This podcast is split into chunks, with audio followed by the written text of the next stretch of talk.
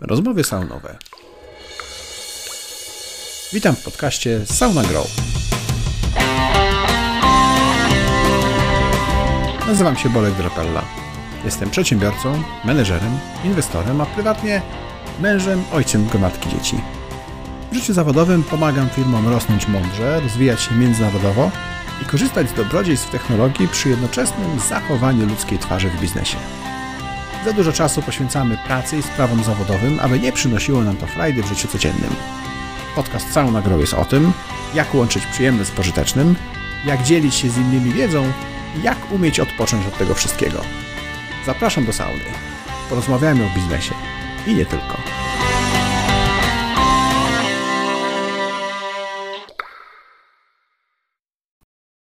Cześć.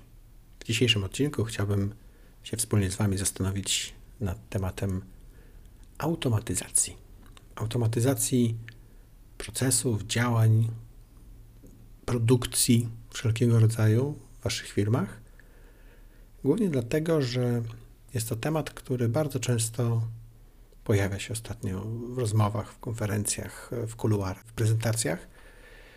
I myślę, że jest to taki jeden z najbardziej atrakcyjnych ostatnio i popularnych trendów w takiej rzeczywistości biznesowej, gdzie słowa sztuczna inteligencja czy machine learning e, są mm, odmieniane przez wszystkie przypadki i tak naprawdę znajduje się niemal w każdej prezentacji inwestorskiej z różnych startupów czy firm, które, które chcą urosnąć, które chcą tworzyć jednorożce, chcą być faktycznie potężnymi firmami globalnymi.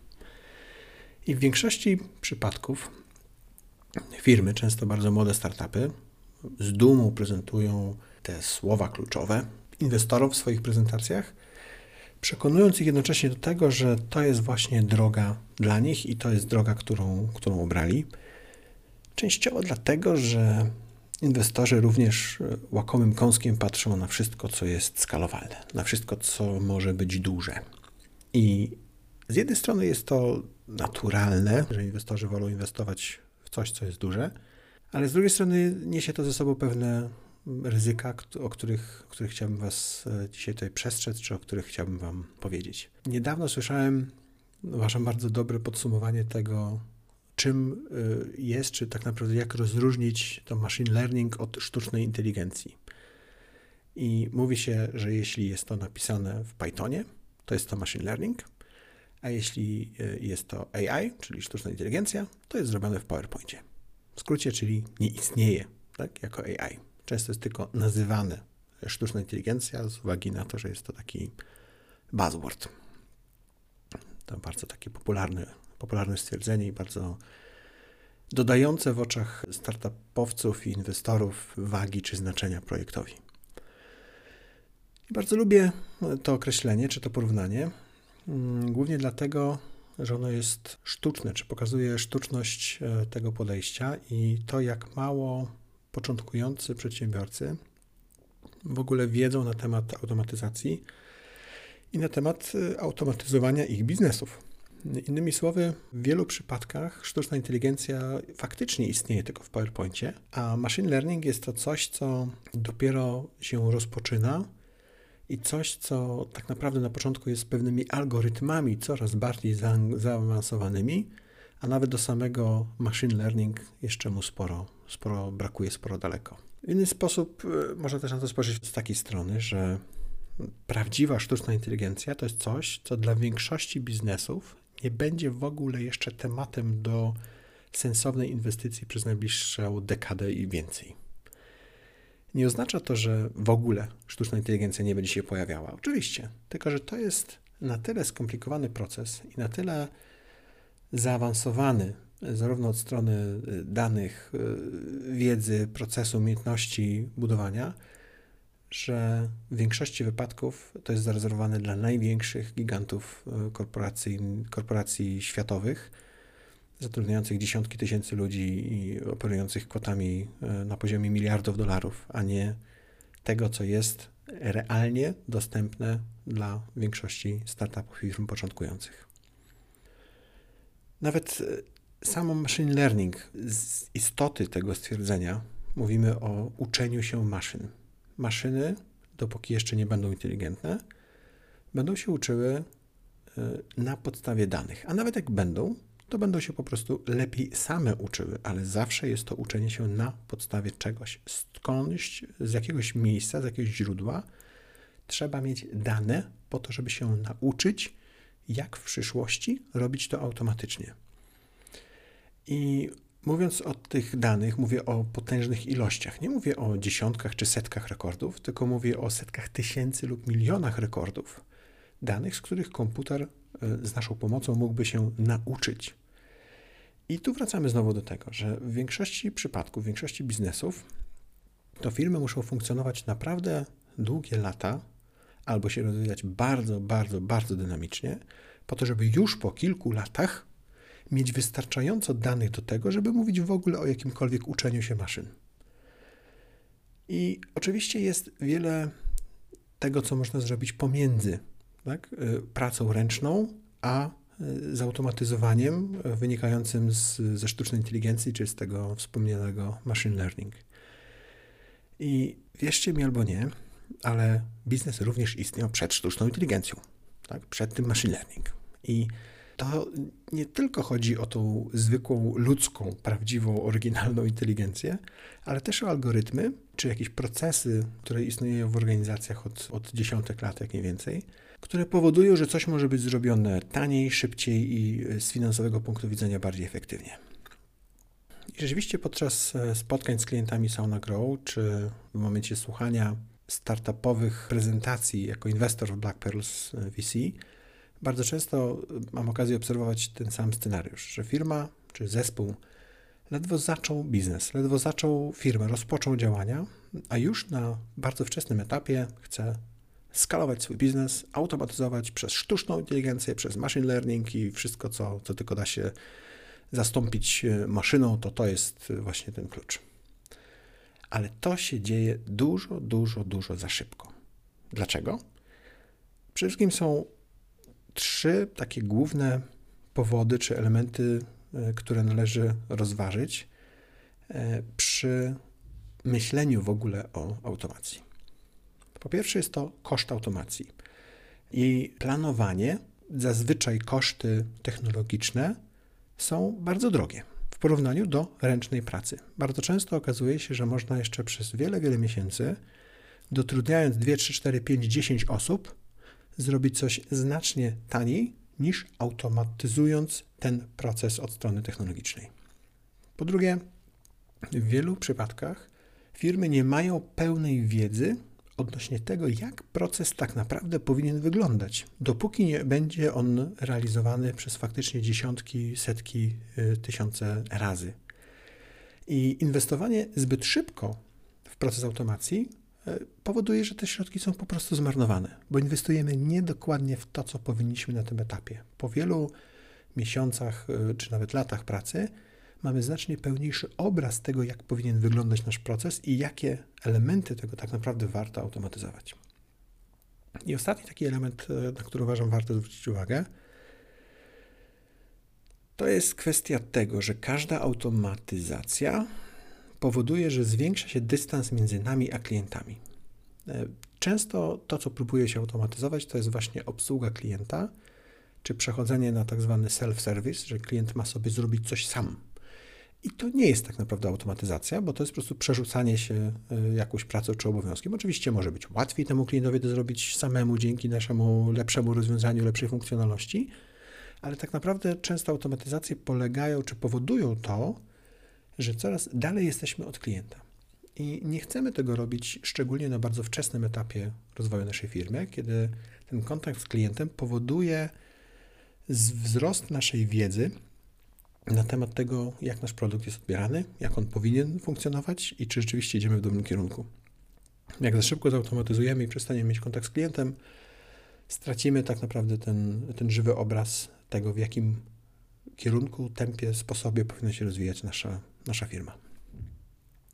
I teraz tak.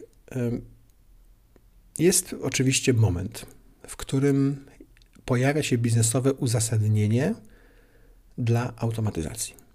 Natomiast w większości wypadków ten moment następuje dużo, dużo później niż można by myśleć i niż większość przedsiębiorców, szczególnie tych początkujących, myśli.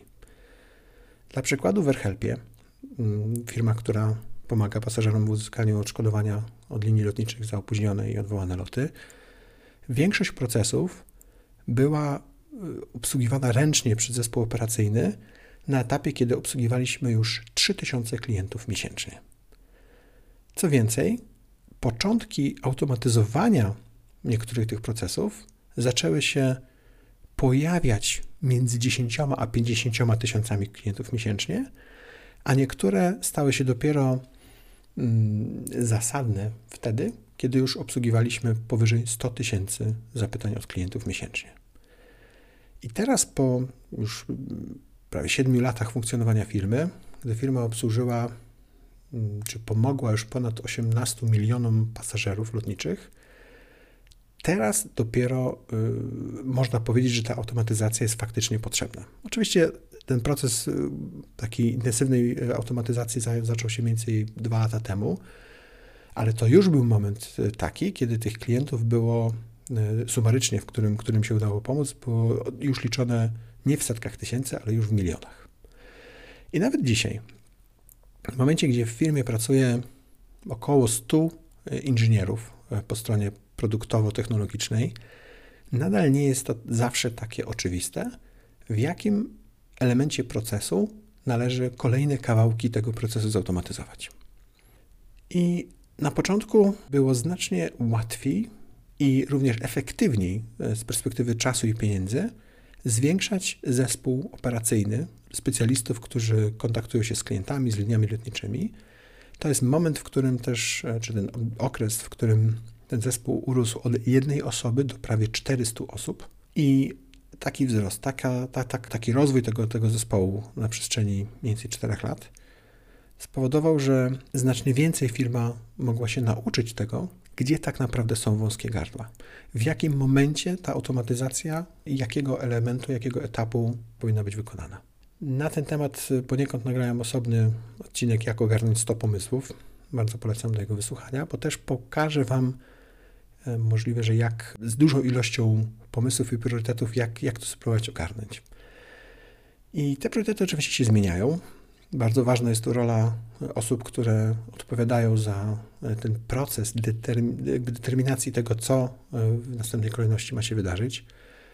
W AirHelpie zupełnie nieocenionym e, wkładem w, te, w, ten, w ten proces rozumienia całości obsługi klienta, obsługi wniosków w przypadku AirHelpu, tej nieocenioną osobą jest Natalia Laskowska, Uważam zdecydowanie najlepszy wiceprezes do spraw operacji, jaki tylko mógł kiedykolwiek być w AirHelpie, dlatego że jej wiedza odnośnie procesu od samego początku do końca była zdecydowanie i nadal jest największą w całej firmie. Ona rozumie od samego początku do końca, jakie są potrzeby, jakie są wyzwania, jakie są niuanse dość skomplikowanego procesu obsługi wniosków dla e, blisko 400 linii. I jej wiedza, umiejętności bardzo pomogły w dokonywaniu właściwych decyzji, w którym kierunku e, firma powinna iść. Ten element ludzki w procesie automatyzacji jest niesamowicie ważny. Mówimy o tej sztucznej inteligencji gdzieś tam docelowo, ale tak naprawdę to, co ludzie muszą bardzo mądrzy i właśnie inteligentni e, dodać do tego procesu, to jest rzecz nie, nieoceniona. I nie można zapominać o tym, jak, jak bardzo istotne jest to, z kim pracujemy i w, jaki, w jakim kierunku rozwija się również nasz zespół.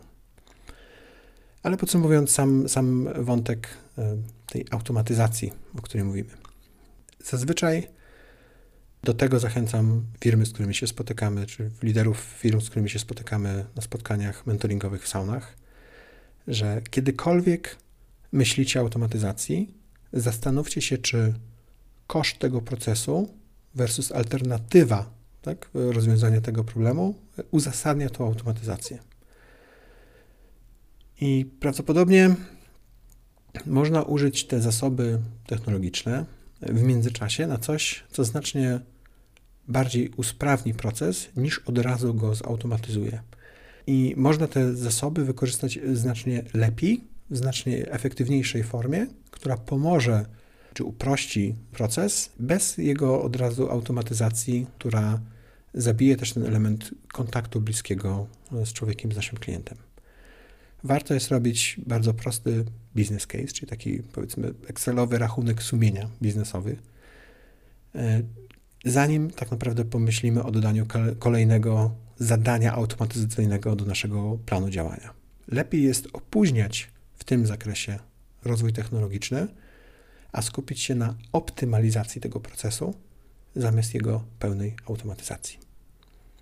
Mam nadzieję, że to w jakiś sposób nakreśliło Wam ten punkt widzenia, że nie należy automatyzować za szybko.